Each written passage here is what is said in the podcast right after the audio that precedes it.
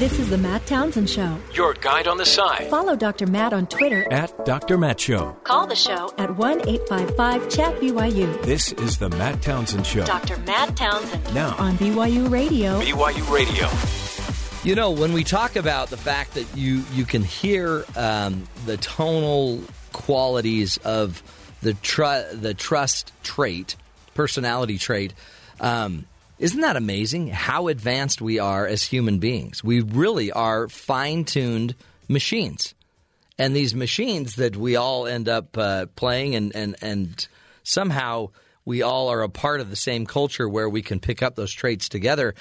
Tell me that's not a pretty amazing dynamic. And to think that, uh, remember, it was it was a, another trait that we've designed, we've kind of grown in order to be more social animals, right? I mean, we we've grown and, and developed ourselves um, into this ability to read the tonal quality of somebody and know if we trust their modulation or not. And uh, also, we can see if we trust their dominance or not, and if we can trust their competency or not. So, if that doesn't tell you that we are born to be connected social beings, I don't, I don't know what would we are uniquely um, developed and and prepared to be with people. We have um, uh, we've learned from rhesus monkeys and other uh, research that's been done that we have certain abilities to pick up on. Um, on the ability to read people's uh, nonverbal uh, affect and, and emotional affect. We have the ability to actually have mirror neurons where if I'm watching somebody in pain and my brain is uh, actually watching somebody that's that's sad, like for example the shootings in Florida or any of the shootings uh, that we and you're watching and you're feeling very empathetic and very caring toward another, we could go into your brain and we would notice that you are in the brain center or the part of your brain that would actually relate to the human emotion and the feelings, and that you are actually mirroring the feelings of other people. We've learned that from studies with monkeys and other uh, and other primates, and and even we all know that for some odd reason we're fine until someone else starts crying, and once someone starts crying that we really love and we care about, for some reason our emotion starts to kick in and we start to cry. What that tells you again is you're wired to connect. And we can try to pretend like we're not. We can try to outthink it. We can pretend like we don't care. But the reality is we care. And we've got to figure out a way, I believe, to start uh, not just hoping that we can somehow have a shortcut to trusting someone and creating trustworthiness, but maybe what we need to create really more than anything is more of an ability to actually grow trust with other people. So think about it in your life, in your relationships. What creates higher trust for you and the people around you? There is uh, there's a great book out, and he's been on the show many times, uh, two or three times actually. Stephen M. R. Covey, where, where we've talked about the speed of trust, and trust uh, to Stephen Covey and Stephen M. R. Covey was two things always: character, which means you, you have the integrity and the character to do what you say you're going to do. You really just bring the honesty and the integrity to the game. And we tend to trust people that have that. But you also have to have the competency. You have to know what on earth you're doing. It's not enough to trust somebody that's just really nice. They also have to bring competency. So think about that with the people around you in your life. Are you trustworthy to your kids? Do you know how to be their friend? Do you know how to connect to them? Some of us as parents, we just don't know how to do it. We don't know how to relate to our children. Some of us, it's, it's a character issue. We don't have the integrity, the character to do it. Some of us, we don't necessarily have the competency to do it. We don't know how to relate. The benefit of all of this, though, is that we can learn this. These are skills, these are tools that we can truly learn and we, we can grow. And I'm going to suggest that if we had a choice, for th- something we should probably try to improve in our relationships, if you want more trust in your relationship, I would suggest you forge more character. Use your relationship to forge more character. And I'm going to give you a few steps, a few ways to do that in today's coaching corner. Number one way to exercise your character in your relationship is to be more wholehearted. Put your entire heart into your relationship again. Now, I get it, it's scary. What if I put it in there and then my wife just gets on Facebook and ignores me? That's scary, right? Then you'll just be rejected. So what a lot of us do is because we're, we don't dare put our whole heart into re, in our relationship because we're so afraid of rejection. So we then have a half-hearted relationship. And if we have a half-hearted relationship, predict the outcome. That's half the benefit, half the intimacy, half the closeness, half the communication, half the connection, half half of the truth. You're listening to the best of the Matt Townsend Show. Brene Brown has a great quote that says, "We spend far, um, we spend enormous energy trying to dodge vulnerability when it would take far less effort to face it straight on." One of the things that may keep us half-hearted in our relationship is we're just too vulnerable. We don't want to be let down.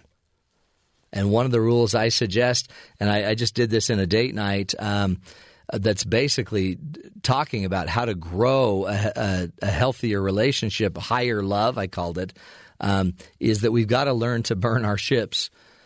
Like uh, Cortez, when he came to conquer, he uh, when they pulled up, they, they they left the ships and they, they didn't just leave them so they could hurry and run back and and use them as an exit strategy. Cortez asked that they burn the ship or make them inoperable. So they really took the ships apart. They either took them apart so they couldn't float, or they burnt them, and uh, that made it so there was no quick exit strategy from this place. You, you couldn't you couldn't just hope to not be fully invested. They had to go win the war. And why that might be important in our relationships is if we're not wholeheartedly in our relationship, then we probably are always looking for exit strategies. One of them might simply be the fact that I can constantly blame my spouse for our problems, and I'm always looking for for you know. Um, uh, they call it shopping alternatives, is what we call it in our relationships. Another thing we can do to, to increase the character in our relationship is loosen your grip. Whenever I feel like I'm too vulnerable to risk anything new, I might try to control everyone around me. And as I try to control them, I might demand more perfection from people. I might try to get my safety and my security not from my ability to respond to certain situations, but instead I try to get it by making everyone else around me play up a certain role. I want everyone around me to be a better spouse, to be a better child, to not surprise me, to be highly predictable for me. And so I start controlling everyone. I might even demand perfection from everyone. Brene Brown has a great quote that says, When perfectionism is driving, shame is always riding shotgun. When I demand perfectionism from everyone around me, shame is going to go up. Because what I'm going to do is make everybody feel bad for not making me feel safer. The fastest way to handle uh, life is not to make everyone else around you be more predictable for your sake but instead learn to loosen your own grip and handle your own insecurities and work on it. Another great way to work on it is to actually appreciate the gift you've been given. This is one of my favorite learnings I think I've had in the last, I don't know, two or three months is um, a concept given by C.S. Lewis that talks about we all have given gifts. We have things that we have been given that are beautiful gifts that are really awesome uh, for ourselves and our lives. And then we have what are called the expected gifts. The expected gifts are the things we've always expected to have happen to us. It might be that you've expected that you would get married and be married by now. But the given gift you've got instead isn't marriage. It just might be a really great friend network that uh, that is very supportive and strong. You're listening to the best of the Matt Townsend Show. Um, and uh, C.S. Lewis talks about an example of imagine that you are in a forest and you go looking for food. When the minute you're looking for food, you immediately have an expectation of what kind of food you you want to find, right? And so you come across some. Um, let's say you're looking for berries, but you come across the mushroom, and you don't want the mushroom because you were looking for berries. That's what you expected to get. But if you come across the mushroom, the mushroom is still a gift it's still food and it would still be very valuable for you, but it's not what you expected, and so you don't quite like it. And a lot of us end up spending our entire life searching for what we expect instead of what has actually been given to us. We might keep walking through the forest and come across other leaves that might be edible, or we might come across, you know, other vegetables that are there, roots or whatever, and it's not what we wanted. We were still looking for red berries. I need red berries. And if we go through life and we're constantly overlooking the gifts that are given to us, the jobs that you do have, the kids that you have, the trials that you have, then um, you might actually be able to actually enjoy the things that are given. So one of the pieces of advice is start to identify the, the, your great blessings that you've already been handed and start appreciating them and do what you can with the given gift.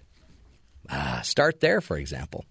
Um, one of the great quotes by C.S. Lewis says, "The truth is, of course, that one what one regards as interruptions are precisely one's life."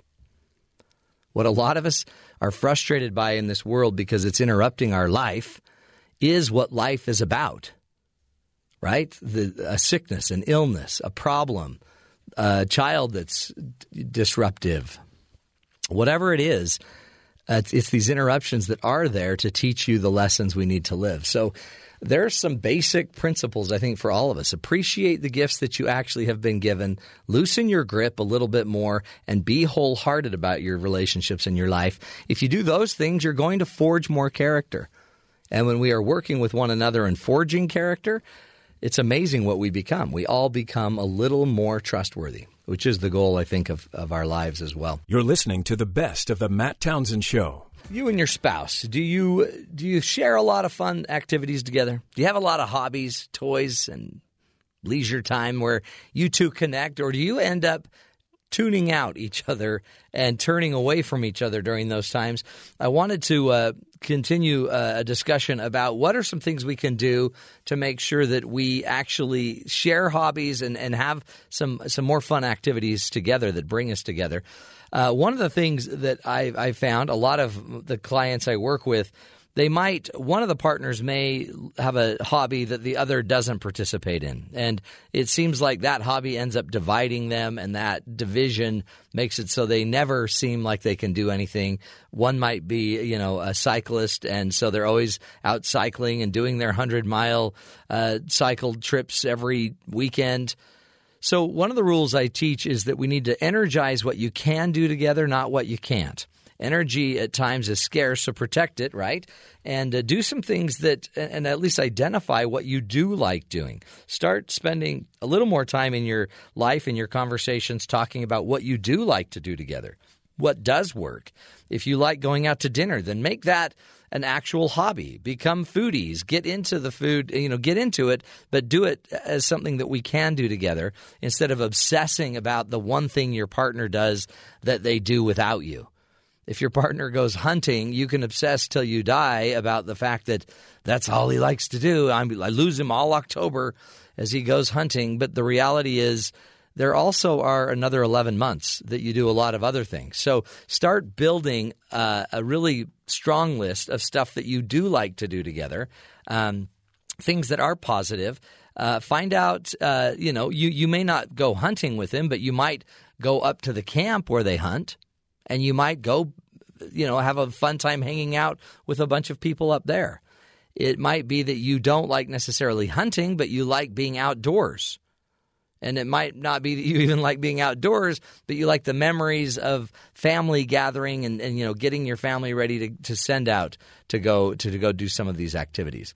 Another thing you could do is start stretching your marriage by trying new things together there is some pretty interesting research about the fact that if I do something crazy and energetic, if I jump uh, off a, with a bungee cord off of a bridge and I do that with my spouse, that's going to create some pretty amazing new chemistry for me, but my body will actually attribute it to the people I'm with.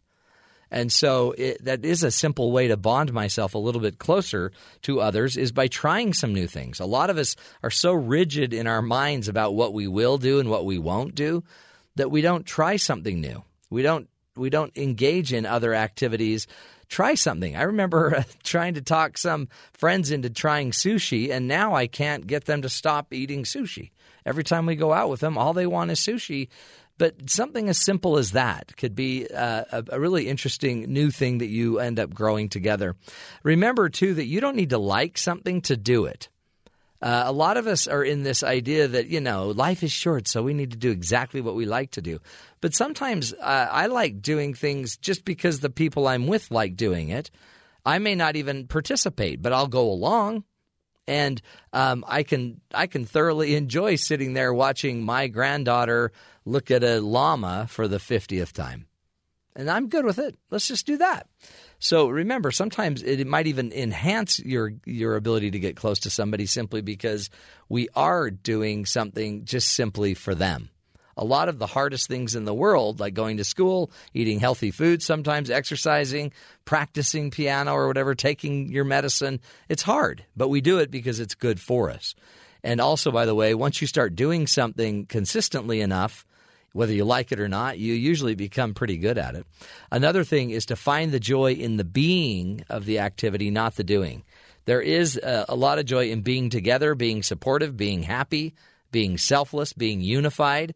And a lot of those things are more valuable to us in the end than the doing of an activity. So remember that just being a human being is our goal, right? We want to be being um, involved, being active, being together instead of just human doings that are out there doing stuff day in and day out. So remember, basic stuff. Find the joy in the being, not the doing. Remember, you don't need to like it to do it. Uh, try some new things together. Stretch your marriage a little bit by doing something different and energize what you can do together, not just what you can't. We will continue learning together, folks. That's why we do the show to help all of us become and be the good in the world. This is the Matt Townsend Show.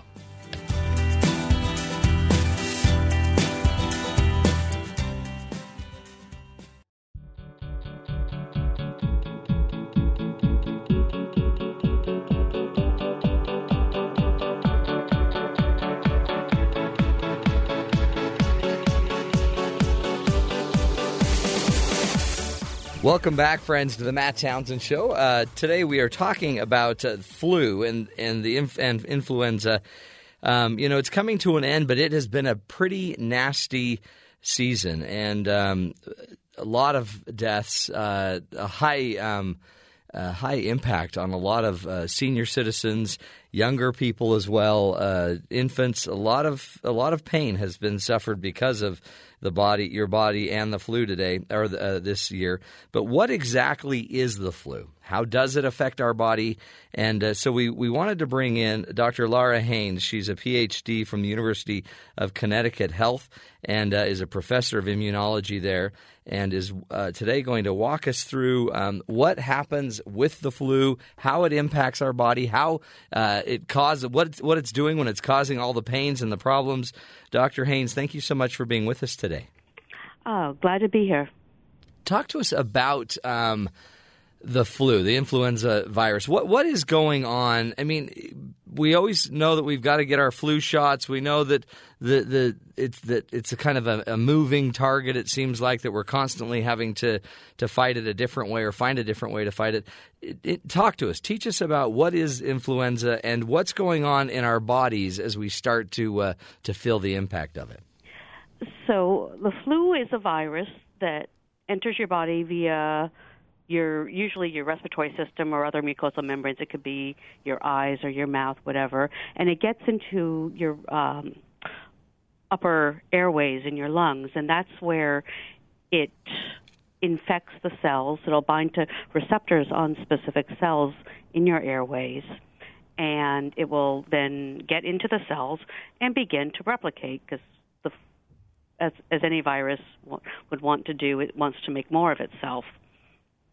And what our bodies will then do is try and stop that. Yeah. And so there's two kinds of uh, immune responses to a viral infection, such as flu. So the first that happens very quickly is the innate immune response. So this will happen to really any kind of infecting pathogen. So whether it be a flu or a virus, you'll have an immediate response, and it'll be production of uh, soluble mediators. So these are little little molecules that are really telling the rest of the immune system, "Hey, something's going on. We need to get up and get fighting because we've been invaded, basically." Mm. And uh, they respond to specific uh, molecules that are on the virus. So the virus itself triggers the immune response.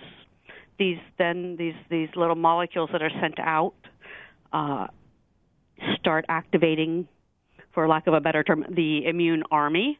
So it's it's really defending against invasion in any sense of it, and you. So now we have uh, lots of cells, lots of soldiers being recruited into your lungs, mobilized, recruited into your lungs, and they're going to begin fighting the virus. Oh, interesting. So, so is that is that when your lungs start to, uh, you know, burn or ache or well, you'll fill with more fluid? Yeah, so you'll get some fluid in there.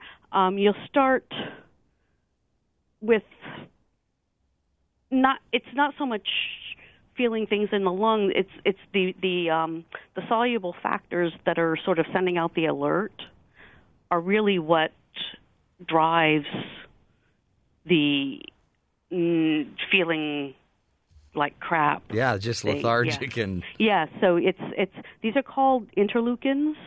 They they they signal other cells to come. So you know your your your immune cells are going to be living in your lymph nodes or your spleen, hanging out waiting for an infection.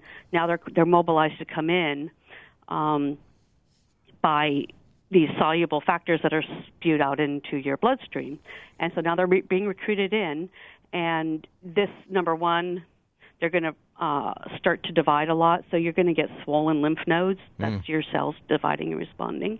And then um, these soluble factors, since they are going all over your body in your bloodstream, they go to your brain, they go to your muscles.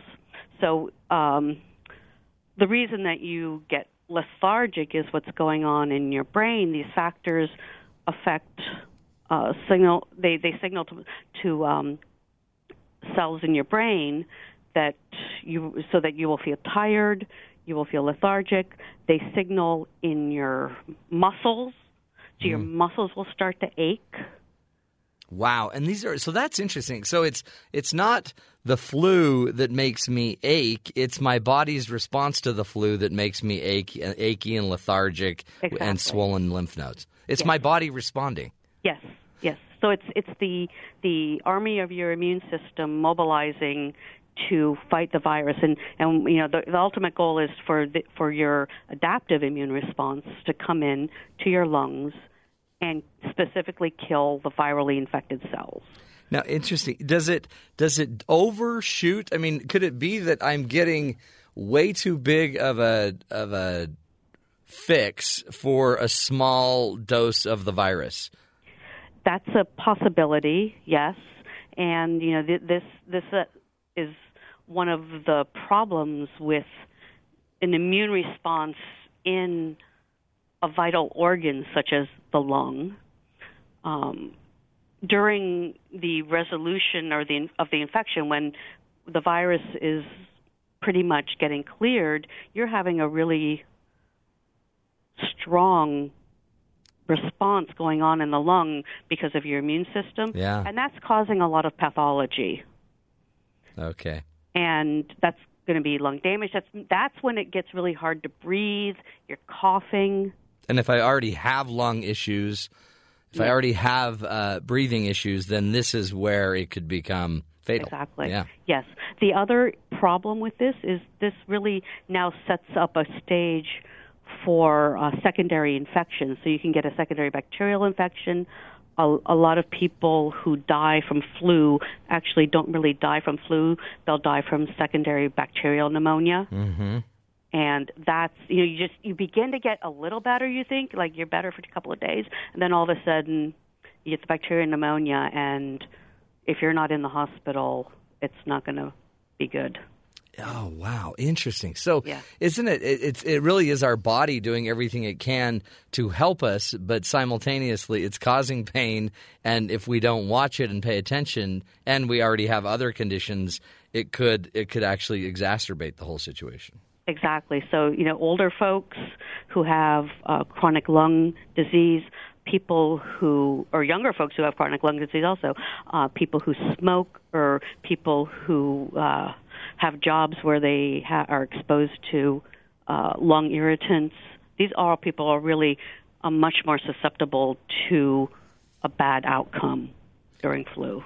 Then we talk about the, the flu shot that we ought to get the flu Mm-hmm. shot. And so, what is when we get the flu shot? What exactly is happening, and and how is it beneficial if there are so many variations of the flu? Yes, so it, it is beneficial. It's obviously not 100% preventive, but so what the flu vaccine does is uh, it, it's, it's just purified proteins from the virus. So there's no actual virus in a flu vaccine except for the FluMist, which is the what you get up your nose, which they haven't been recommending. It hasn't been working well lately.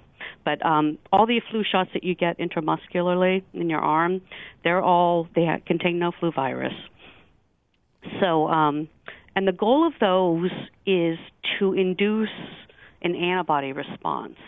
And now the antibodies are going to be made by a responding uh, B lymphocytes, and the antibodies will circulate. And once you have the virus in your lungs, or once it, it, it gets introduced to your body, what the antibodies do, they're just little um, molecules that can bind to the virus. They're specific for a specific type of the flu virus, and that's decided about now. Is they're, de- they're deciding what flu viruses need to be in the vaccine for next year. Um, so they'll bind to the virus, and they're, the the the ultimate goal there is to prevent the virus from binding to the cells in your lungs. Now, maybe it doesn't work totally, but if it works a little bit, your the level of virus that actually gets in your lungs is reduced. But also, if you do get an infection and new virus is produced in your lungs from your lung cells, the antibody will mop it up quickly, quicker, yeah, quicker. yeah. So you, it's just sort of dampening down the level of infection so you don't get as sick. Uh, the other thing that we don't understand, but it's really been coming out in studies lately, is that the flu vaccine is highly correlated with reductions in heart attacks and strokes, especially in older folks. So, flu makes older people much more susceptible to heart attacks and strokes for Huh. reasons that we don't understand. Yeah. And the flu vaccine really protects against that. Wow. And then, uh, so is it compounding? So if I get a flu shot every year, does it that that means I'll get different proteins uh, f- and uh, influenza proteins year after year after year? Does it make over time? Does it build a stronger bridge for me Um, or a stronger wall against this? It, it could. Um, we're not really sure. The, the the main issue with the way that the flu vaccine is made now is that it it's not obviously it's not it doesn't induce a long lived response. So you know it, it induces a, a response that is protective over a period of months, but it doesn't seem to last that, that that it's a very transient protection. And we don't understand why. You know this is part of of the immune system that that is not totally understood yet. You know what makes a long-lived response versus what makes a short-lived response. And in you know some vaccines you know like like a, a measles vaccine induces a lifelong immune response. But flu doesn't. Flu and and it's it's also the nature of the vaccine because it's um, it's not as strong. Whereas a, a measles vaccine is a is a attenuated live virus. A flu vaccine is protein, and it induces a different kind of immune response. Yeah. So, yeah. So Does um, do, do you sense like overall that the the flu viruses that we're seeing today are they more aggressive than we would have seen 30 years ago? Are these viruses getting stronger, tougher, more um, tricky than they maybe were years ago, or is it the same virus? I mean, is, it just another iteration? I, it's mostly another iteration. Um, you know, once in a while we'll have a strong uh, pandemic virus like we had in 2009, 2010, or like what we had in 1918. But uh, honestly, like to this year, the H3N2 was circulating more than the H1N1, which was what the pandemic was in 2010. Um, and you know, this is this is a, not a new virus. This is something that goes around every few years. Hmm. So un- unless there's a perturbation of a new with a new virus or a new combination of virus, then um, we we see uh, similar things. And so if people, you know, get sick and survive one pandemic, when that virus comes around again, they'll be protected. What would you say to um, people that say, "Well, man, Laura, you know, it, it sounds like a lot of people are getting the flu shot, so I probably don't need it." Uh, because I think what what I just said is that you know it doesn't protect totally. So even if you, those people who don't, who do get who who get it and still get sick, can still transmit it to you. Yeah. And my my big issue with people who don't get the flu shot is that if they get sick, you know they, they may be young and healthy, but you know they're going to go But grandma may vis- not be. visit grandma Yeah. or or, or you know visit uh, elderly people and they, the younger people are much more protected when they get the flu vaccine than older people are and which is not good because older people are way more susceptible to getting really sick so um honestly when you're getting the flu shot you're probably getting it not for yourself so much but to keep from transmitting it to other people That's a great way to look at it. Yeah. What would you? Um, I mean, I- I guess in the end, because then we also hear. Uh, I mean, this is something that if if I have a lung issue, if I have asthma or severe asthma or other issues that, or and what are some of those issues that would make me more susceptible that I really need to make sure I'm paying attention when they're talking about the flu. So yes, so anyone who has asthma, respiratory allergies, um, COPD, emphysema, um, or even if you know you're just really prone to getting a lot of viral infections, uh, you know, young adults of that nature, um, also young kids.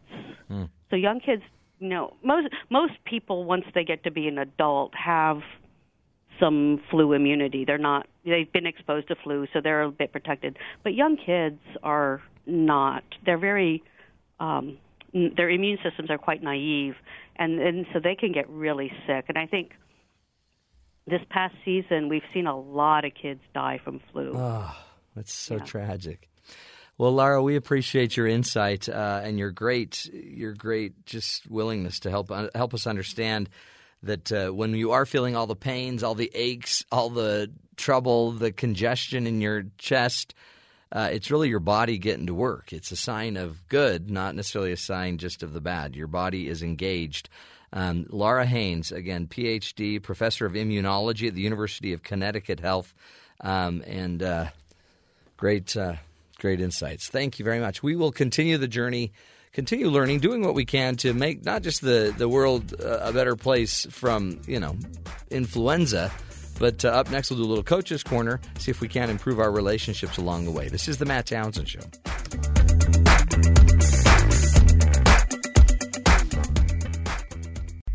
It's my house. Come on. Because life doesn't come with a handbook, you need a coach. Here's Dr. Matt and his coaching corner. Welcome back, friends, to the Matt Townsend Show. You know, um, one of the things I studied in my doctoral program is uh, a theory that's called symbolic interaction theory. More than you'll ever probably want to know or remember. But the idea behind the theory is it's a social psychology theory, which basically says that all symbols in life are created, right? So you're not born just knowing something. You don't you don't necessarily know what a pen is. You don't know who your family are in relation. I mean, as you would know them today, but that that symbol, that I that information becomes different as you interact with it over time. And so, if we interact positively on certain things, we tend to feel more positively about those things. If we interact more negatively on things, we tend to feel more negative towards those things. And our symbols over time end up being created which is why, you know, when you're first in love, the symbol of kissing is a very positive, incredible symbol. But if you're mad at each other and you've spent 15 years fighting, then the symbol of kissing is just a symbol of loneliness because we never do it anymore. And so, um, why I bring this up is that I we talk a lot about creating resilient kids, creating more resilient families. And I one of the things I was thinking about recently is maybe what we need to get better at is sharing some of our stories as we interact with our family and our kids. And I think there's certain stories that induce or create more resiliency for our kids and our families.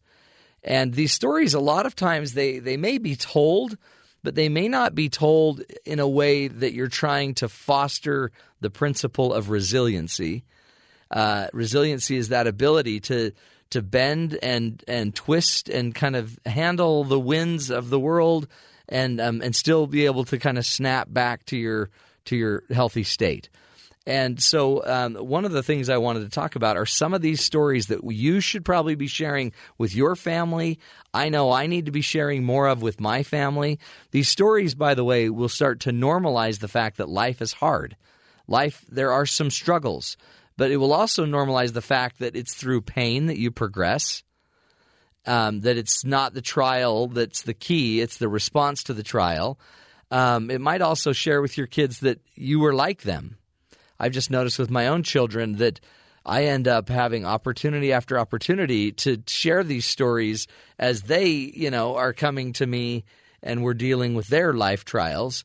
Uh, but it might be important to share a few of these. One of the stories that we may we we need to make sure we're sharing with our kids is that what I call the the who am I story. When did you realize and get a really good identity or idea of who you are? everybody, you may have had that moment when you know you were tempted or somebody asked you to do something that was against your value system and maybe you did do it or maybe you didn't but you really started to come to this realization that you know what i i'm better than that you know or the identity that you realize that you could probably you can you could be a doctor or you could you could get into this school that you want to get into and you started to form your identity as a teacher or as a, a you know a mathematician or a scientist. That's the who am I story. And I think kids, especially like my college kids, need to know how I came to know who I was. So I try to share that story. Another story you could share is the what matters most story, like where you actually learned a very important value lesson on one of your values. And you just share the story. I remember working on Sunday uh, at a golf course. My entire life, uh, I was always taught you don't work on Sunday. Sunday's God's day. Give it to God. Well, I, you know, had a chance to work at a golf course, and that would give me free golfing opportunities. So I started working on Sunday, and I always felt bad about it. And then one day, as I'm working on this Sunday, I'm driving a Cushman golf truck around the golf course, and ended up crashing it right into a fence and ripped a fence down, basically, a big metal fence. And uh, I was thrown 20, 30 feet and messed up a little bit. And right then, as I'm walking back to get help uh, from my fellow workers, I realized, yeah, I don't value working on Sunday. I just don't value. I just don't value working on Sunday. So anyway, I ended up realizing that um, I, I need to I need to not work on Sunday anymore. And I walked right in and said, Yeah, I crashed this and I can't work on Sundays anymore. anyway, they looked at me like, Okay. But that was a really interesting story to share with my kids. And uh, we're going to constantly be talking more about the stories we need to be sharing because they're not going to learn something that you don't share. But some of these stories are, are groundbreaking and it actually makes you more human in their eyes. We'll continue the journey, folks. More straight ahead. This is the Matt Townsend Show, helping you be the good in the world.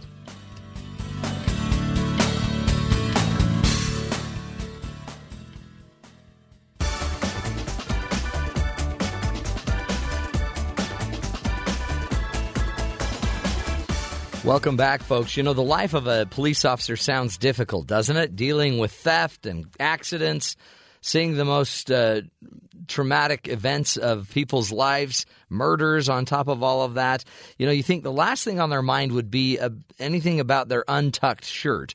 But experts are looking into the daily life of a police police officers, and it seems like some administration officials are so concerned with trivial rules that an untucked shirt or a missing hat may be the biggest worry in a cop's mind even after saving someone's life.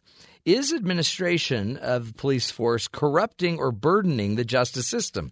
Well, a few months back, I spoke with John Shane, a professor at John Jay College of Criminal Justice, to help us understand the kind of stresses police deal with in their everyday lives. Uh, it was based on an article from marketplace.org and entitled The Cost of Stress in the Police Force. I started the interview by asking Is police work really a thankless job? Well, yeah, you do have a point there. I, I, I mean, I'll, I'll, I'll stop short of saying it's, it's thankless. There are there are certainly a lot of thankless moments Yeah. that the pub that the public certainly doesn't understand. But there are there's a lot of you know good that uh, you know the police contribute to society You in bet. terms of you know, recreational opportunities, economic opportunities. Uh, you cannot have a viable community with employment, recreation, good schools, without having a very strong uh, police force. And you know, yes, uh, no, nobody likes when the lights are, are turned on behind them while they're traveling down the road uh, above the speed limit. You know, but there there are good reasons for that, and and you know, discretion certainly plays a lot into how police officers interact with members of the community. But yes, you are right. Uh, the stresses of the day-to-day operations of policing, uh, I think the research bears uh, bears us out are are much more detrimental than the operational aspects of policing. Oh, yeah. In fact, Something- th- this article that we were citing, the cost of stress in the police force. I guess uh, there's a there's an organization called Cop to Cop, which is a 24-hour hotline that fields up to 850 calls every month for stressed out police officers. And the, the, the leader of that, Cherie Casta, Castellano, said um, that she she's found that it's one thing's the trauma, right, of just having being a cop and exposure to murder, car accidents, and hurt kids. But she said what may be even a bigger issue is simply what happens after the car chase is over. The you know the leave, the administrative leave, and having to deal with administration. Do you see that, John, in your research with police officers that there's a lot of tension just between the, the administration of the police officers and the cops? The the answer is 100% yes. Uh, I know Cherie very well. When she started Cop to Cop, I was working in the Newark Police Department, and my division and myself and a couple others were instrumental in getting that operation up and running Oh, great. between the Newark Police Department and you know, University Hospital at the time. So we're going back now probably to about uh, 1996, 97, Wow. somewhere around there. So it's up around 20 years. But the research that I've done and uh, the interviews that I've done with police officers have certainly bear witness to the fact that it is the administrative side of policing that is much more detrimental to their emotional well-being and their stress levels than it is the operation. And, and a lot of this stuff centers on things like constantly being second guessed in the work that they do, constantly having their decisions overridden, constantly being subjected to an enormous policy and procedures manual that uh, covers literally everything you could think of, from the way you have to wear your uniform and your shoes and your hat to how you are to conduct yourself during a police pursuit and the reports that you are, you know, required to file, the level of bureaucracy.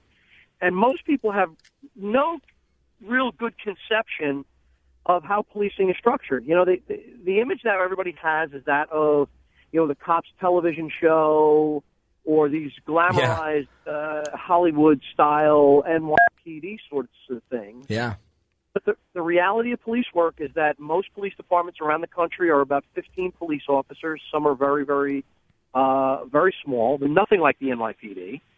And there's a tremendous amount of bureaucracy and oversight that wears on you on a day-to-day basis and until it eventually wears you down into something like suicide or alcohol or other performance problems. Oh, and, then the the political side of it, and I mean, I, I was an EMT on an ambulance, and you'd go to this, you'd go to the scene, and it's dangerous, and we'd even sit outside and wait for the cops to go in for the dangerous thing, and then clear the scene, and then we would go in and take care of people. But what was so amazing to me is after all the intensity and getting everything done, and you finally you risk life and limb, and you get to the hospital, you get the patient taken care of, then you still have a half hour to forty minutes of paperwork And and then to have your leader come in and say, "Now what was this?" and start questioning your paperwork, you're like, "Holy cow!" I mean, Yeah, that it's exactly stressful. correct. And and and the and the the idea of liability looms large behind that. Yeah, And the fact that your hospital is going to be sued, you're going to be sued personally, you're going to be held accountable for a decision that you made to save someone's life within two seconds, and someone's going to take six months behind the scenes to critique your ideas with the with the best law books and everything else. Say, well, no, what you did was wrong, uh, and we're going to prove it to you, and here's how it works. A very difficult proposition to be in on a day to day basis for 20, 25 years of your of your career. Ah, oh, and, and and you you saw it in those funerals of those officers that were shot in New York when there was the you know the people that the officers that turned their back to Mayor De Blasio and that whole kind of situation. But there's incredible tension, and these people are giving their lives, and the majority are just good folk, right? They're just good people, but they don't feel like they have their leaders, their administration backing them.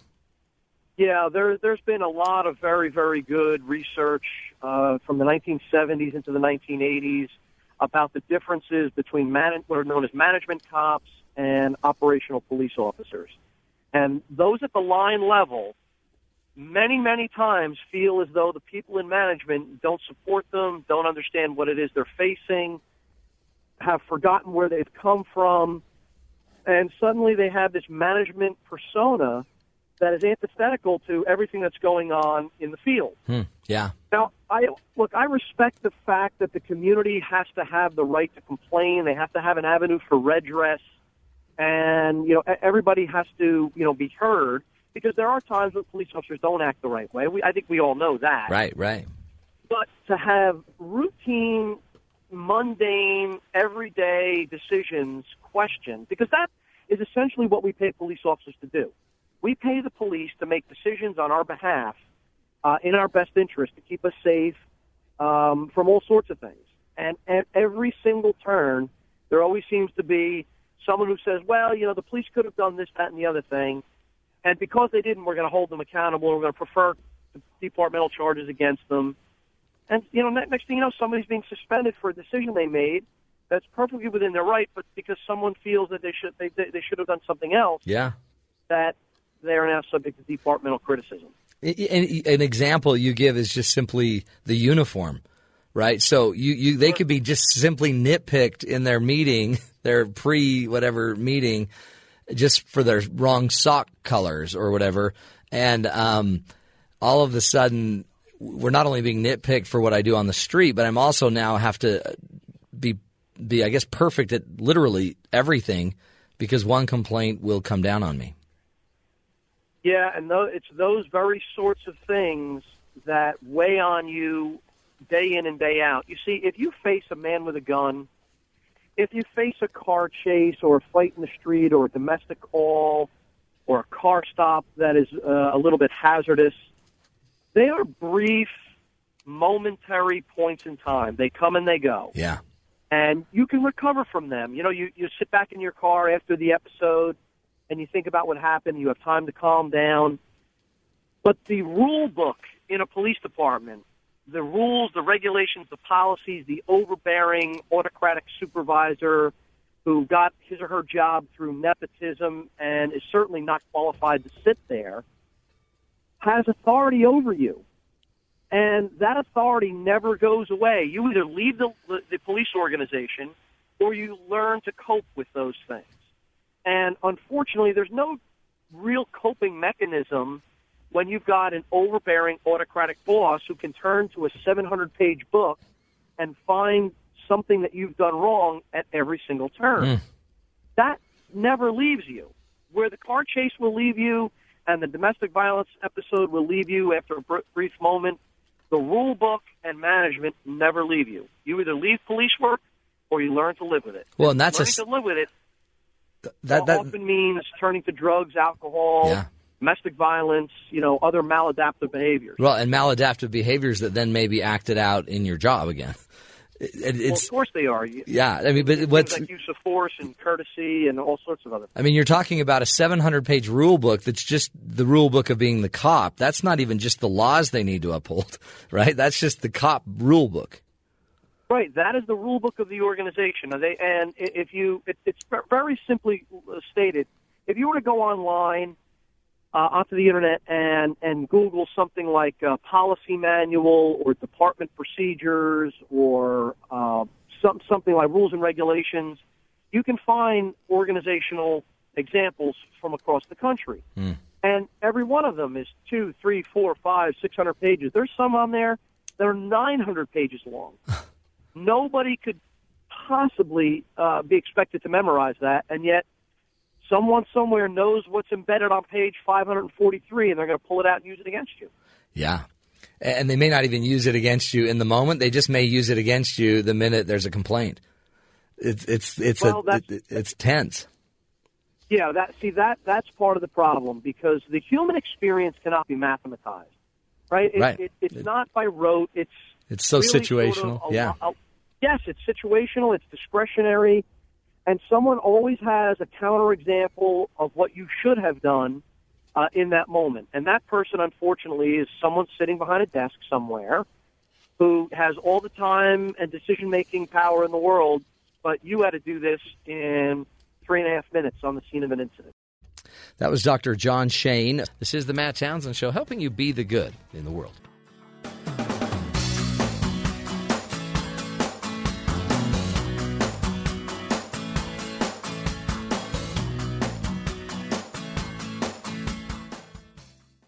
This is the Matt Townsend Show. Your guide on the side Follow Dr. Matt on Twitter. at Dr. Matt Show. Call the show at 1 855 Chat BYU. This is the Matt Townsend Show. Dr. Matt Townsend Now, on BYU Radio. BYU Radio. Many times, your spouse, they may seem a little critical, but they also may just be trying to give you uh, uh, some some ideas, some creative criticism. Maybe it's anything to get you to try something different, to do something different. And so today, I wanted to take a few minutes to talk about how do you take criticism from your spouse. And uh, many would be like, "Well, I shouldn't have to." Well, you shouldn't have to, but um, uh, it may not. It may be that they simply don't know how to frame it in a, in any other way other than it sounding critical, or it might be honestly that you are just kind of sensitive to feedback, especially accurate feedback. I know many times uh, I I just wish people would just not give me feedback, except deep down, I also know you need the feedback, right? So um, remember, uh, I'm going to give you just some rules that I've learned as I uh, work with people, as I get feedback myself, as I'm in my own relationships. Uh, generally, if you kind of um, recognize one simple rule about f- uh, feedback or criticism, is that all criticism is more of a reflection of the person giving the criticism than it is of you right? So, um, you know, some people might nitpick certain things, others might nitpick other things. And if you notice the feedback you're getting, many times it's very much customized to what the needs are, the ideas are, what what one person feels is appropriate or not appropriate. So it, it's not something you necessarily need to be offended by. It's not something you necessarily need to take um, any serious offense by. So, I guess recognize where the criticism is coming from. Recognize that you know if they're if they're critiquing how much money you make, you know there's probably a history here of of why they're bringing up money. And it might be that they came from money. It might be that they money's really important to them. Um, another another thing I always believe is check your sources, right? So a lot of times people will criticize you maybe about your your home cleaning skills, how clean the house is, but that may also be the exact same person that never ever ever ever ever ever ever cleans the house. And so it's easy for them to maybe criticize, but they don't help clean the house. Is um, notice the notice when the conversation and when we're getting the feedback. Uh, if the criticism is coming in in the most angry, volatile, negative, ugly part of the conversation, I wouldn't weigh it so heavily, if that makes sense. Sometimes uh, you don't trust. I had a person once say, you know, uh, you always trust a drunk person because drunk people always tell the truth. And I'm like, you know, kind of, I guess, but they also wet themselves and they also, you know, can't stand up straight. So I don't know how much I would weigh what they're saying when they're drunk. And it might be true to their heart because they're willing to say it when they're intoxicated, but it also doesn't mean it's any more accurate when they're drunk. It's also no more accurate when they're really angry. So if someone's really angry and then they get all critical, I don't know that I would weigh it as more truthful. What it might be telling you is, boy, when the, the, they are keeping some things back, or it also might be telling you that when they have no filters on, they uh, they'll say anything. Um, is your partner sometimes um, you might notice that you're more critical of your kids when they're doing things that you wish you wouldn't do. Right? So when I see my kids biting or picking at their nails, I get mad because I'm like, don't do that because I do that. And I want you to not be like me. Stop doing that. You're listening to the best of the Matt Townsend Show. Check your sources. Uh, there there might be reasons why the criticism is coming out. Um, it also might be just their pet peeve, their obsession. They may have been raised that you make your bed and you make it a certain way, and it's made the minute the person gets up, it's made, and it's just you know that is just your spouse's pet peeve.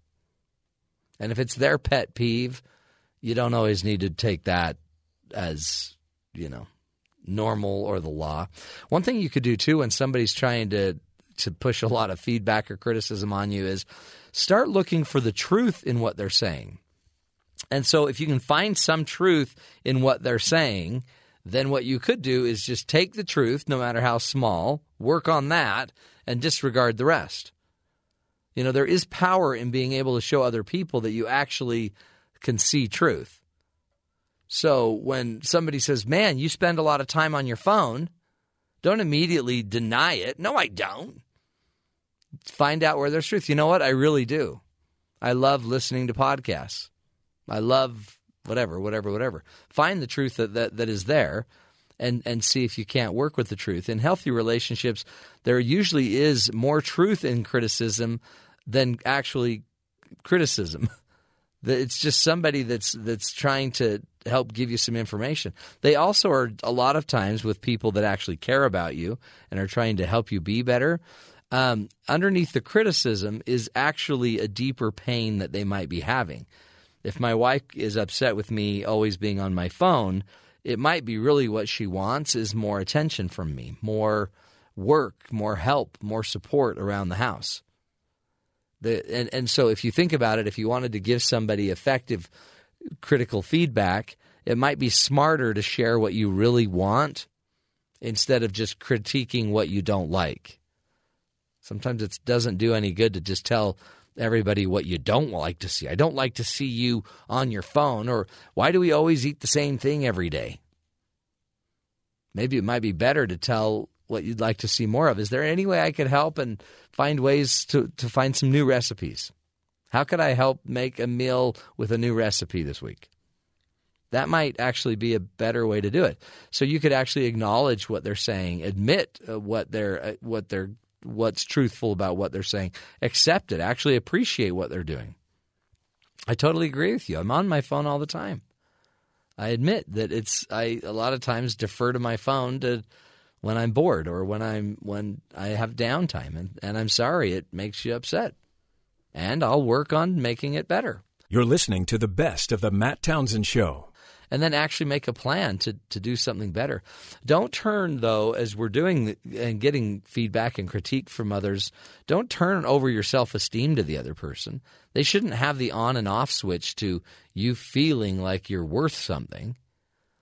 And a lot of this, I think, comes from just our childhood. If you know, if we if we would be critiqued by a parent and it impacted us as a child, and we felt you know put down and deeply unloved and uncared for, Sometimes just recognize if you're feeling those same feelings today, that doesn't mean you have to take the feedback today like a child, like you would have taken it as a child 25 years ago or 40 years ago. You can actually relook at it today and put it through another filter. Maybe they don't know what they're saying. Maybe they don't understand how this is impacting you. But don't empower anyone to to change your moods consistently. You in the end are a you're an entity, you're an agent. You're a free agent quite honestly. And um, being a free agent allows you to choose how you're going to feel about the feedback, what you're going to do about the feedback. I found personally when I feel most guilty or hurt by feedback, there is a lot of truth in it. And I'm already really upset with myself, which is why I don't want them highlighting my weakness. I'm already mad and I'm already down that I don't do that. I'm already down that I'm not doing the better job here. I'm already so thanks for the feedback. Um, but it, but me being down doesn't discount the truth of it either. There's actually I think we're supposed to feel guilt, and guilt is what's designed to get us to make a change and do something different. Don't let the guilt turn into shame where all of a sudden we feel like we're not worth anything. That's just a trick your mind plays on you to, uh, you know, to be able to be angry at someone else sometimes. Oh, that person. I'm so sick of people speaking truth about things I already knew that I'm not doing that I knew I should be doing, but I'm not. when you think about it that way, it's kind of crazy, isn't it? it's just feedback, folks. And uh, I get it. I mean, I'm very sensitive to it as well. It's just it doesn't elevate my life being hypersensitive to to feedback, and I don't want to empower too many people to uh, you know to have that kind of energy change in me. I don't want them to have those keys to just automatically make me feel incredibly happy or incredibly sad just by how they're responding. I do have a buffer inside of me that can reinterpret how things go. Anyway, interesting stuff, folks. It's a life of feedback. We're all going to get it one way or another. And interestingly, the more successful you get, the more powerful you get. The higher you get up on the ladder, the more people are sometimes trying to mix you up a bit make it a little harder for you, and more people have an opinion about you. It's not always fun, is it? You're listening to the best of the Matt Townsend Show. So the importance of um, learning a second language. It is interesting. I, I, have friends that both speak Spanish or uh, other languages, and they they make it a habit in their family to to use those languages more, and it, they they actually do it as a way to to bring themselves t- together because they both speak Spanish. So why not speak more Spanish and then keep your language alive? It's something that you can do together. It actually uh, seems to energize their relationships a little bit. And I realize that whatever it is, um, you can make anything a hobby or uh, you know a learning opportunity. My father-in-law learned Spanish uh, just on the side. He was a doctor, a cardiologist, and for fun, he wanted to learn Spanish. So he would have uh, anybody that spoke Spanish in his um, when he was doing his procedures. He would make them speak Spanish to him, and every day on the drive in, he'd listen to Spanish um, recordings and try to learn how to do it. And now he's fluent in Spanish. Like, come on. He made did it as a hobby. There really are a lot of things that we could probably try to do with our significant other, our loved ones, where we we actually can find more ways to connect, find more ways to be together on a hobby, find more ways to be together, whether it's language or whether it's just you know getting out and uh, enjoying tennis or riding bikes or whatever you like to do together. But um, one of the things I, I, hear a lot from my clients are, you know, they fall out of love. It's just not easy to keep the fire alive and the flame burning. And um, I I, I'm like, yeah, well, sure, passion. You know, you want passion in your marriage, but passion takes energy, and you've got to somehow engage energy in your marriage. If you want more passion and connection, you're going to have to exert more energy. Oh yeah, see, I don't have time for that. I kind of just want to take a pill that I just uh, gives us passion. But uh, many marriages are, are really starving because we don't exert the energy we need, just like we don't exert the energy that it takes to to make um, something like learning a language takes energy. I, I learned a language and I'm still not focusing on it or, or giving it any energy. And when you don't give something energy, it fades. You start to lose it. And so I would just challenge all of us if you want to make things important to you, you're going to have to give it some energy. We always talk about just giving it time, and time is great, but it also is going to take energy. You're going to have to decide how, you know, how bad you want something and is it worth the energy you have to to take. In fact, uh, my kids were saying the other day, "Hey, dad, let's buy a boat. We want a boat. Let's get a boat."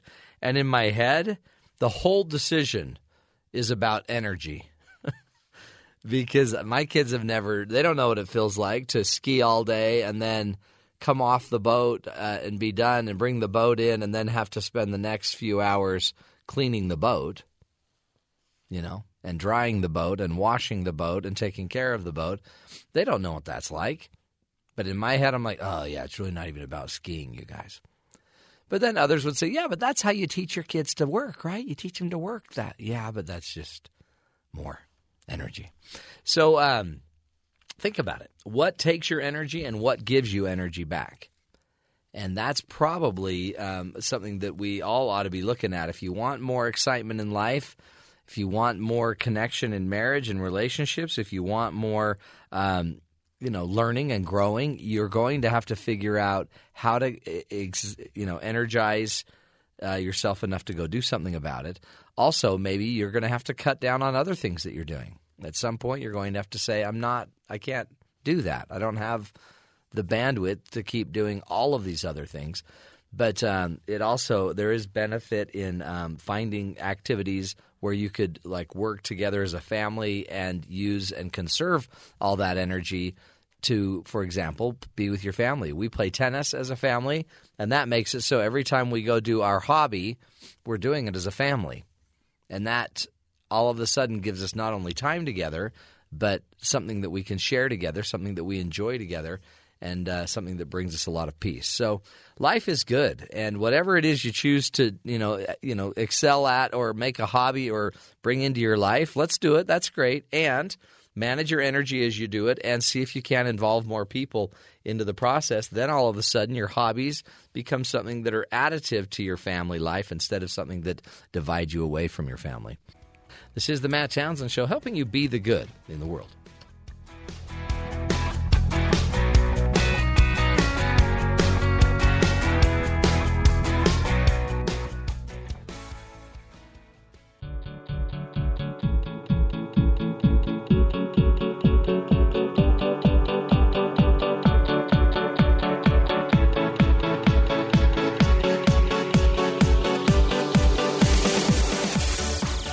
Game theory is the mathematical analysis of conflict resolution. So, game theory obviously has its place in decision making between international businessmen, heads of state, but does it also have the same impact with your five year old child? Dr. Kevin Zollman is an associate professor of philosophy at Carnegie Mellon University and the author of the book, The Game Theorist's Guide to Parenting, and explained with uh, to us not long ago um, that it actually does. There's a lot of power in these theories and they can impact our kids very positively. He said, I began, oh no, I began the interview um, with Dr. Zollman by asking if he could explain what game theory is and why it is being used in parenting. Game theory, we call it the science of strategic thinking. It's a, a theory that's been used to think about negotiation, but also other types of that was invented in the 1940s and used a lot in economics and political science and psychology and, and related fields. Um, but as you said, for the most part, it was applied to sort of big scale decisions like international negotiation or, or, or business decisions.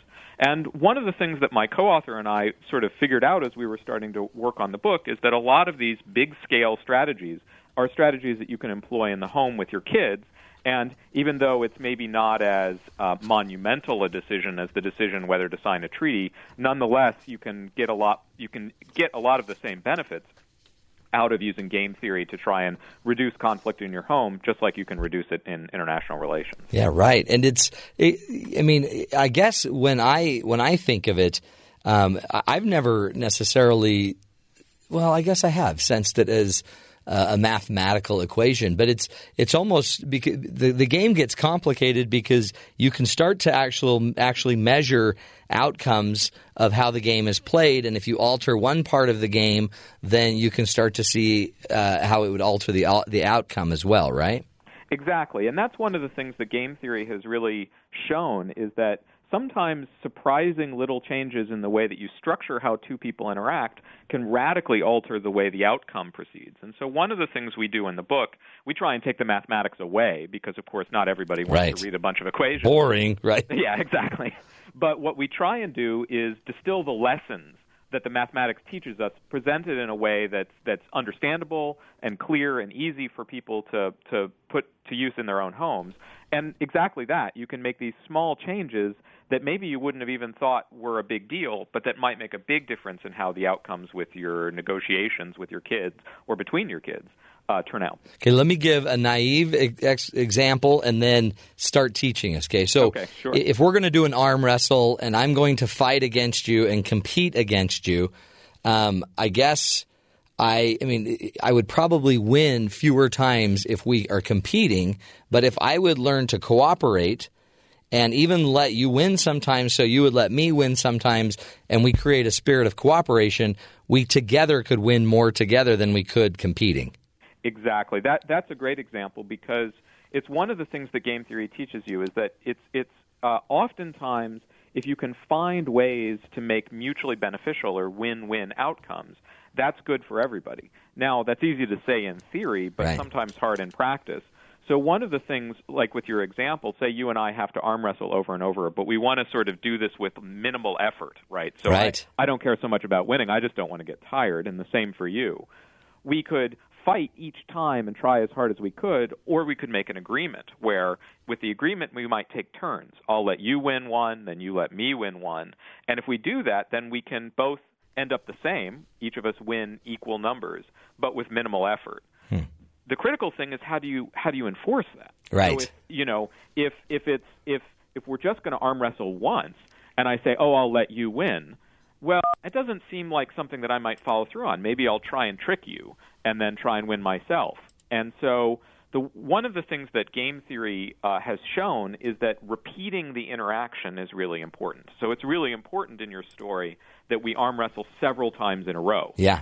That way, we can make an agreement. I'll let you win this time, but you've got to let me win the next time. And then if you do that, then I'll let you win the third time. Hmm. So we can make an agreement that becomes uh, becomes one that we'll keep to precisely because the threat of the future. I could always retaliate on you in the future, and that keeps you sort of in line yeah. uh, today. And which is why this is a brilliant, seemingly brilliant technique to, to use with the, your children because they're going to be in you know reciprocal interactive relationships over time. Exactly, exactly. And so one of the things we have a chapter about this in the book. We talk about how it is that you can design interactions that maybe are going badly with your kids in order to try and make them repeated in a more you know condensed way. So, for instance, you know if your kids have to cooperate to pick up the room, maybe one of them shirks on on you know his responsibilities and sits out and lets his sister do all the cleaning, and right. she gets mad. Well, what you can do is you can say instead of just saying clean up the room, you can say, okay, the little, you know, your son is going to pick up one toy, then your daughter will pick up one toy, then your son will pick up one toy, right? And by doing it that way, the kids can see, well, if I don't pick up the toy, then my sister isn't going to pick up her toy. And Interesting. And we're not getting out of here.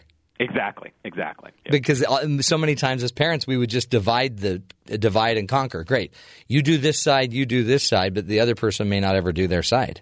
Exactly, but if you do it this way, and then you pr- say promise a reward or, or threaten a punishment if, if if the room doesn't get clean or if it does get clean, then the kids can see ah our best strategy is to cooperate with one another in order to get the ice cream reward for Holy having clean. cow! Now, is this um, something that happens in nature naturally? I mean, do do two monkeys do it this way?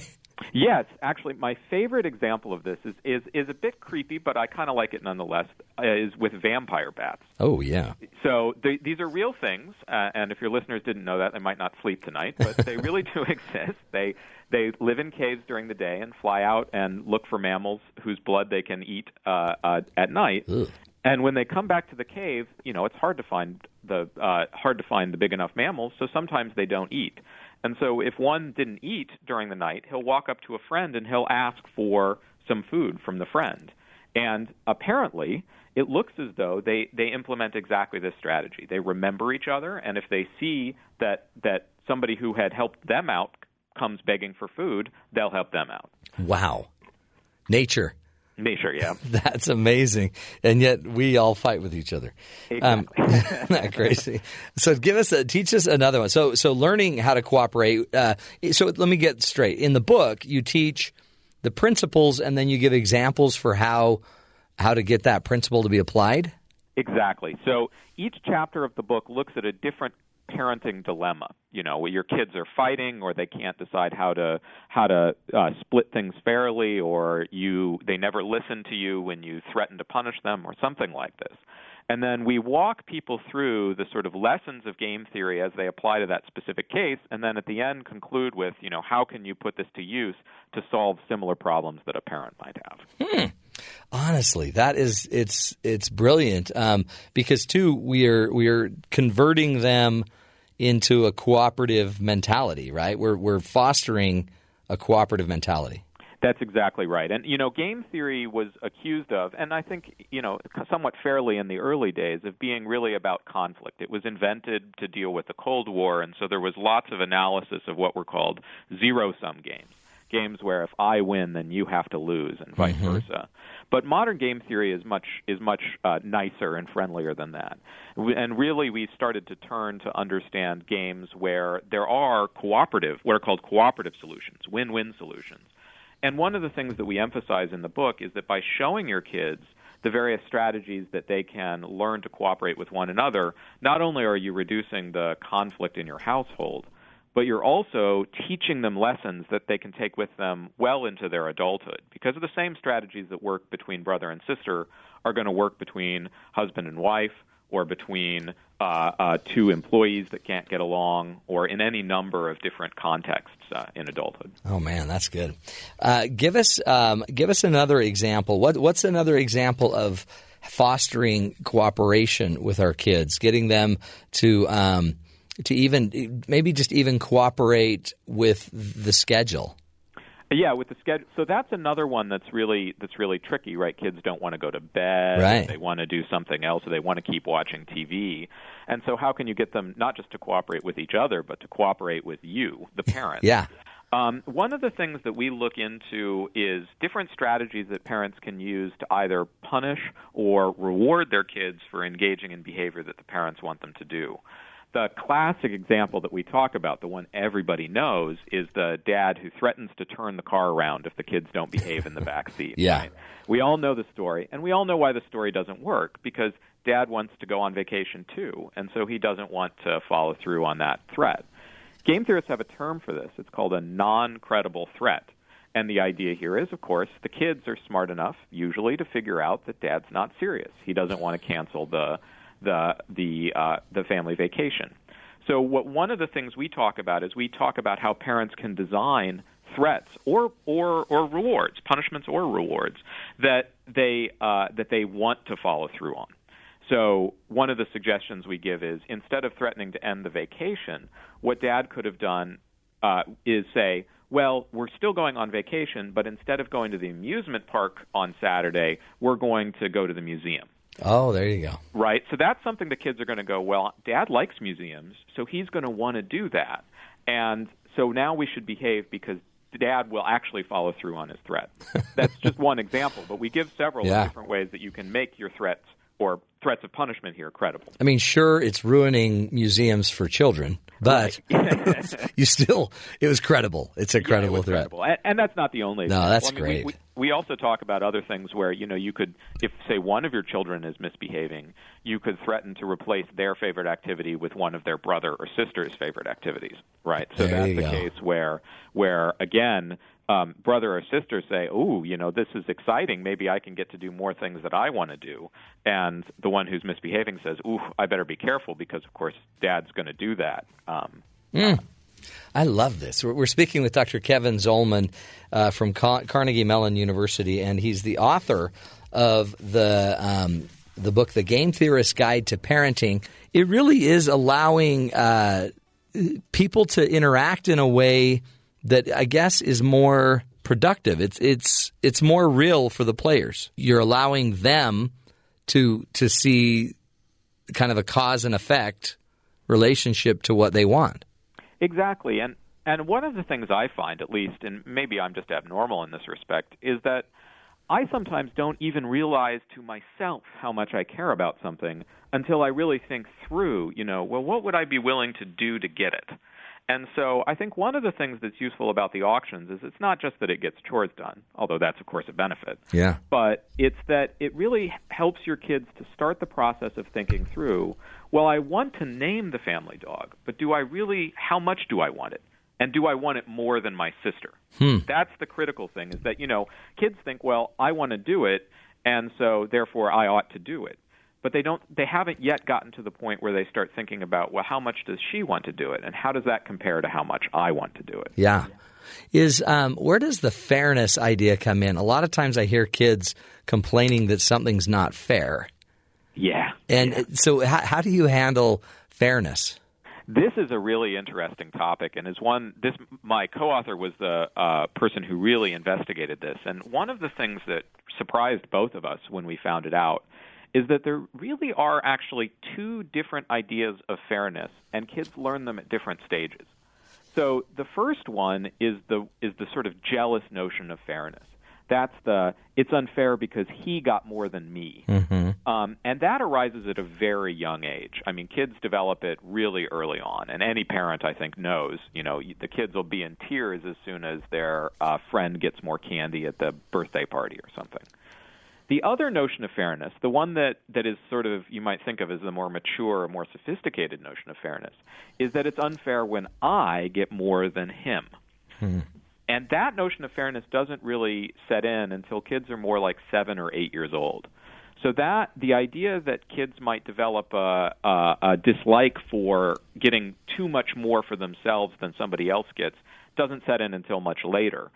So one of the things we talk about is how you can help to teach your kids that it unfairness goes both ways and how you can set up situations to encourage younger kids to be fair with their brother and sister even though they might not have yet developed this notion of fairness that uh, that uh, comes at a later age.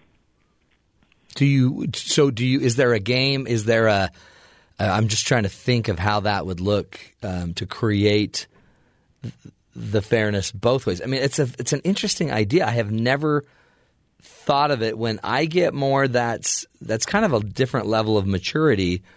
But you know, in our world, we kind of say, well, if you're getting more, just keep getting it. Yeah, certainly. I mean, one of the jokes that that that my co-author and I shared is, you know, there's certainly a good number of people in the public eye that we can think of who maybe haven't got to that eight-year-old stage yet. no, some of them are running for president. Um, but it's a uh, one of the things when I was a divorce mediator, we would always say, "Great, make the deal, and then let's just be willing to reverse it."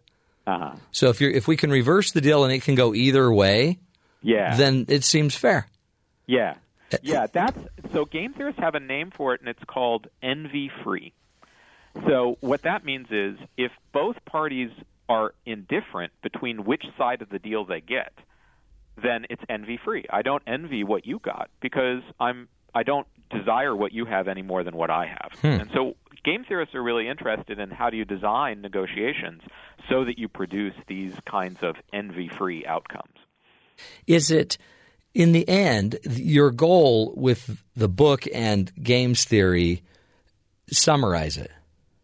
So, what we wanted to do was we wanted to use this sort of sometimes esoteric and very complicated theory and distill the lessons so that people who don't have the time or desire to really dig into it can take advantage of it. Yeah. And so we wanted to take these ideas that had been sort of floating around in academic circles for a long time and known, you know, taught in business school and taught in political science, and give it so that the parent can really get the idea quickly, put it to use in their home without necessarily having to learn all the bells and whistles and details that the sometimes very complicated theory uh, would require if you were to say take a college class in it. Yeah, you don't need a PhD for this one.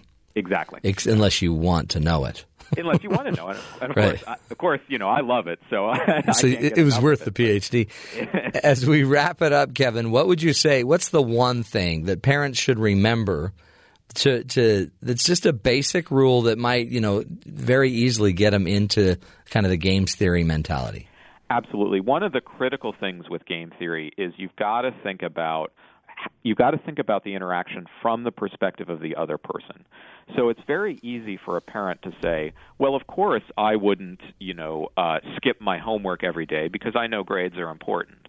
But your young teenage daughter might not think about it that way because she has different priorities and she's thinking about things in a in a different way. She's thinking about the future differently than you do. And so what's always very important is to think about not what would you do in that situation, but given your how your kids think about the world, what will they do? I think that's one of the real central insights that game theory can can present. Great stuff, Dr. Kevin Zollman. Thank you so much for your work and for uh, the book, The Game Theorist Guide to Parenting. Thanks for being with us. Oh yeah, thank you. Appreciate it. Uh, again, how the science of strategic thinking can help you deal with the toughest negotiators you know, your kids. The book's written by uh, Paul Raeburn and Dr. Kevin Zollman. Excellent stuff, folks. Hey, take we'll take a break. We'll be right back. Do a little coach's corner. This is the Matt Townsend Show. Stick with us.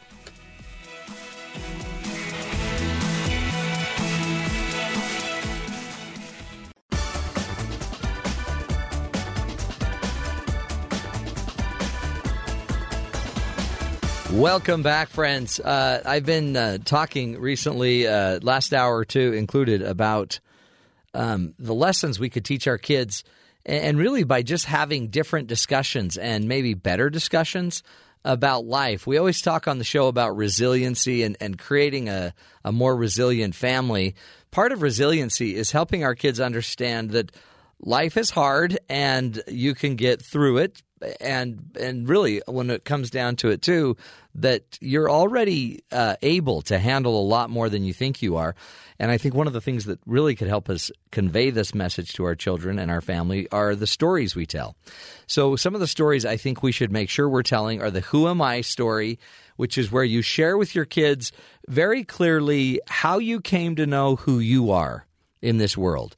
If you're a spiritual person, that could be where your story about your conversion, uh, about why you believe in a higher purpose, and how that higher purpose helps you understand how you're supposed to respond today in your daily life. The lesson could also uh, get into the who am I story could be about what what you were called to accomplish on this earth, how you came to understand your specific role um, and it might even be as a father, as a mother, as a friend, as a doctor, whatever your profession is, how you came to understand that role. Um, but the kids need to know that you didn't start this world just knowing you were going to do something. You had to figure it out. And it starts to set up this idea that there is power in looking for your calling in life. Also, you could have a great discussion about that. Talk to them about their passions, talk to them about what they feel in their heart uh, deeply that is uniquely theirs to bring to the world. Um, and then share how you specifically discerned what you were supposed to do. Another conversation you can have is that life, uh, the life lessons you learn from loss, right? We've all lost somebody dear to us, or we've lost a car that we loved so much and we had put so much time and energy into, or we lost, um, you know, a position or a toy or a something. We've all had loss in our lives, and the conversation that we can have with our kids about loss is so is so valuable because it's not going away. We are all going to have loss in life, so let's normalize loss by simply saying, you know what, this is how I dealt with my loss and you might be able to tell a story where a business partner hurt you, or uh, you know, a spouse did something, um, and you ended up ending the marriage. Or but talk about how loss hurt, and um, how you made it through the hurt. Another story that you can tell is how to handle life stresses. You might talk to your kids in this one where you talk about how you've learned to handle your emotions where a lot of times you want to blow up and freak out and get mad and punch somebody, but how you chose not to, or where you feel anxiety and stress and how you've learned to manage your anxiety and stress. Again, this teaches that we, we can learn that stress is normal, wanting to punch somebody and get angry is normal, but you can then start to teach your kids specific situations where you learn to manage the anxiety and manage the stress. You can have a discussion about where they struggle with it and help them figure out how to turn off the fight or flight, right? How they can manage the emotion. Another great, I think, lesson and story we could talk to our kids about is the I can do hard things story. That's the story where you in your head honestly doubted, maybe at first, that you could accomplish something. You just couldn't see how it could be done. And it was overwhelming, where you felt like there is no way I can do this. And then tell the story about how you overcame the hard thing and how you piece by piece slowly went through the journey of doing the hard thing. Talk about how it feels to overcome such hard things. Again, notice how this conversation, all of these conversations, are setting up the idea that life has some hard edges, but each and every one of them we can get through. We can get through loss, we can get through doing the hard thing, we can uh, learn what our values and our principles are. We can we can handle and figure out who we are, even in a world that seems so dark. When you guide your kid, your child, through these discussions, um, don't just do it when the moment appears. Uh, sometimes it might be great to start teaching some of these lessons along the way, uh, not just when all of a sudden they need those lessons. Does that make sense? They might. It might be better that you've already told similar stories three or four times. Then, when they run into the problem, they'll actually remember the stories you've been telling. But this is what makes resilient kids are resilient conversations about where mom and dad had to be resilient, right? we, we always talk about we want our kids to be more resilient, but the reality is resilient kids are, are groomed and taught by resilient parents and resilient families. So let's make our family conversations part of this process and uh, know that the stories and the sharing of the stories are really what create the more positive, resilient symbols. Make sense? Basic uh, coaching 101 right there.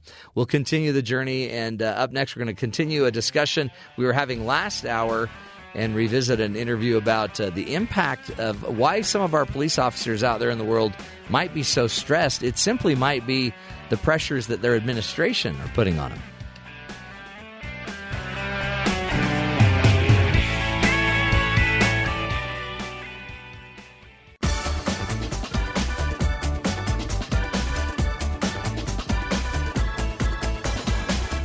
Welcome back, folks. You know, uh, it seems like nobody has it harder than a police officer in today's day and age.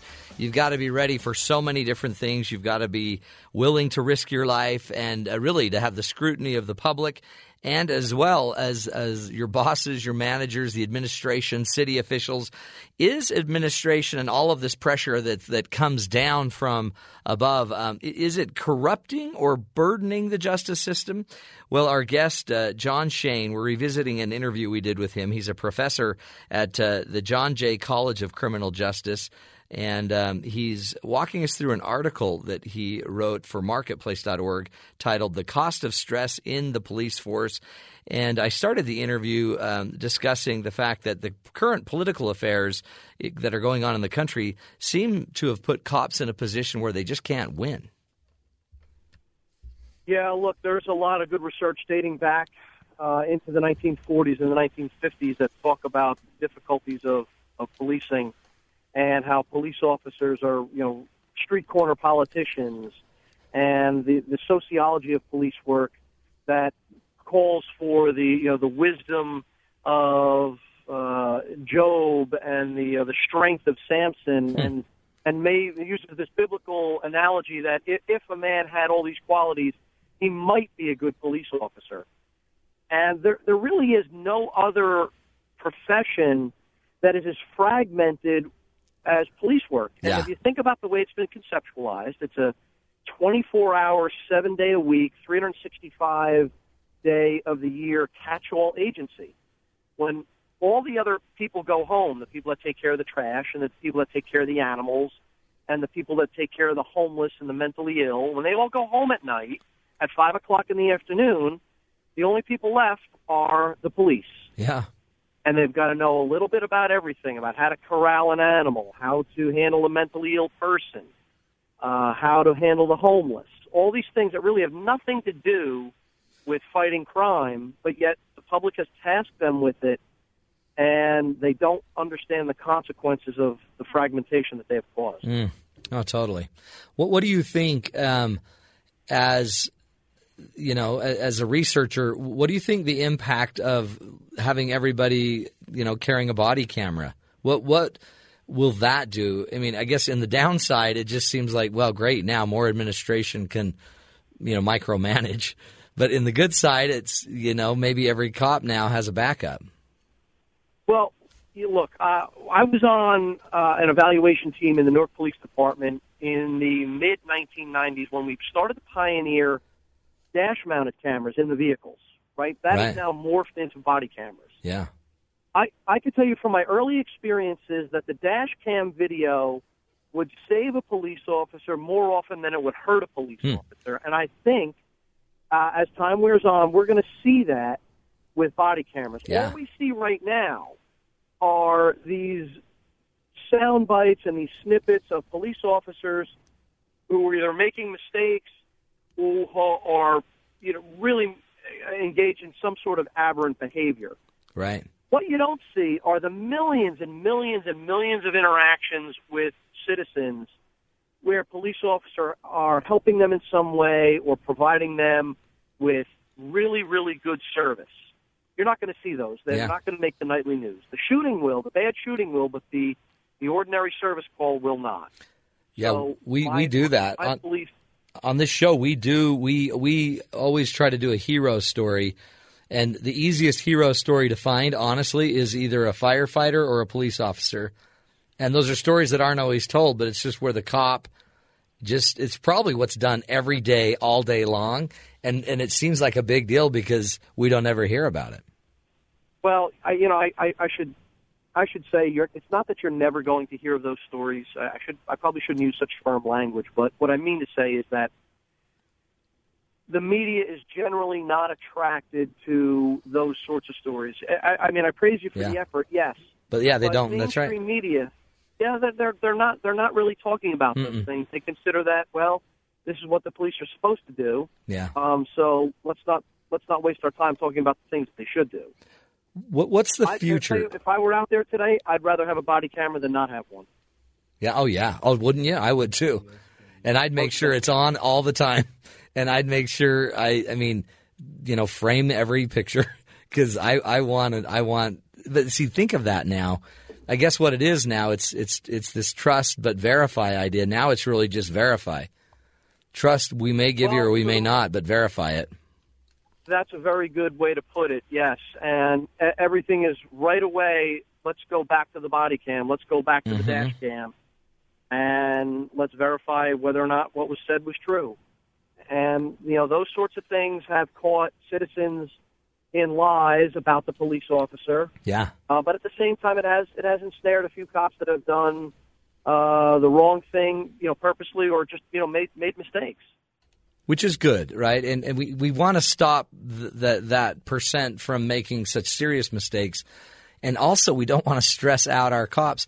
We've got about a minute left. What would you say, John, about what's what could we just do? What should we be like looking for or pushing for from our political leaders, maybe that might create a, a healthier, less stressful cop? Well, I think that there's a, there are a number of things. First of all, recruiting. Uh, recruiting a, a better quality police officer and establishing mandatory minimum standards instead of relying on you know discretion in discretion or nepotism that have been Right. so flagrant in policing for years. Uh, the second thing is providing police officers with the best training possible. There's a wide variety of training uh, all across the country. It's not consistent. A lot of the training does not meet national standards. And the third thing is getting the community and our political leaders to understand what police work is actually like and you know running them through what's called a citizens police academy where the police department um, takes community leaders clergy members of the business community runs them through what we call a citizens police academy uh, generally about 15 weeks one a week every night of the week for 15 weeks to explain to them, you know, the constitutional limitations of policing Yeah. and what it's like to be confronted with someone with a gun and make a decision in a fraction of a second. That was John Shane, again, professor at the John Jay College of Criminal Justice, trying to help us understand the the cost of uh, and the stress that these police officers are undertaking. Again, they, you know, everyone's like, well, yeah, they they signed up for it, but uh, think about their role. Think about the position they've been placed in to um, or put themselves in to protect. And I, I was just speaking with one the other day it's it never ends. And a lot of i mean they're not necessarily paid the most but right but you know where they make a lot of money is in overtime not to mention the stress of being having to make a lot of your money working overtime um, sometimes dealing with the more difficult uh, aspects and the complex situations that go on. So there are obviously some bad eggs, but there also are a lot of pretty amazing uh, people that are sitting in those cars all day, and again show up, and their their job isn't to just show up at a school where there's a shooting. They actually have to show up and walk in that school or run in that school. So let's be careful. Let's let's also understand that the stresses are enormous. Uh, mistakes are being made, obviously, but also a lot of amazing stuff being done every day. So you might want to take a second and thank a police officer that you see, um, and also understand that certain uh, certain groups of people, certain cultures, certain uh, racial uh, and and uh, ethnic backgrounds have not don't feel like they can just feel safe. Um, notice that there's that disparity too, and that's a reality in the world we live in. But I think every one of us could try to make it all a little better for uh, everybody involved in these situations. We'll continue the journey, folks, doing what we can on the show to help you be the good in the world. This is the Matt Townsend Show.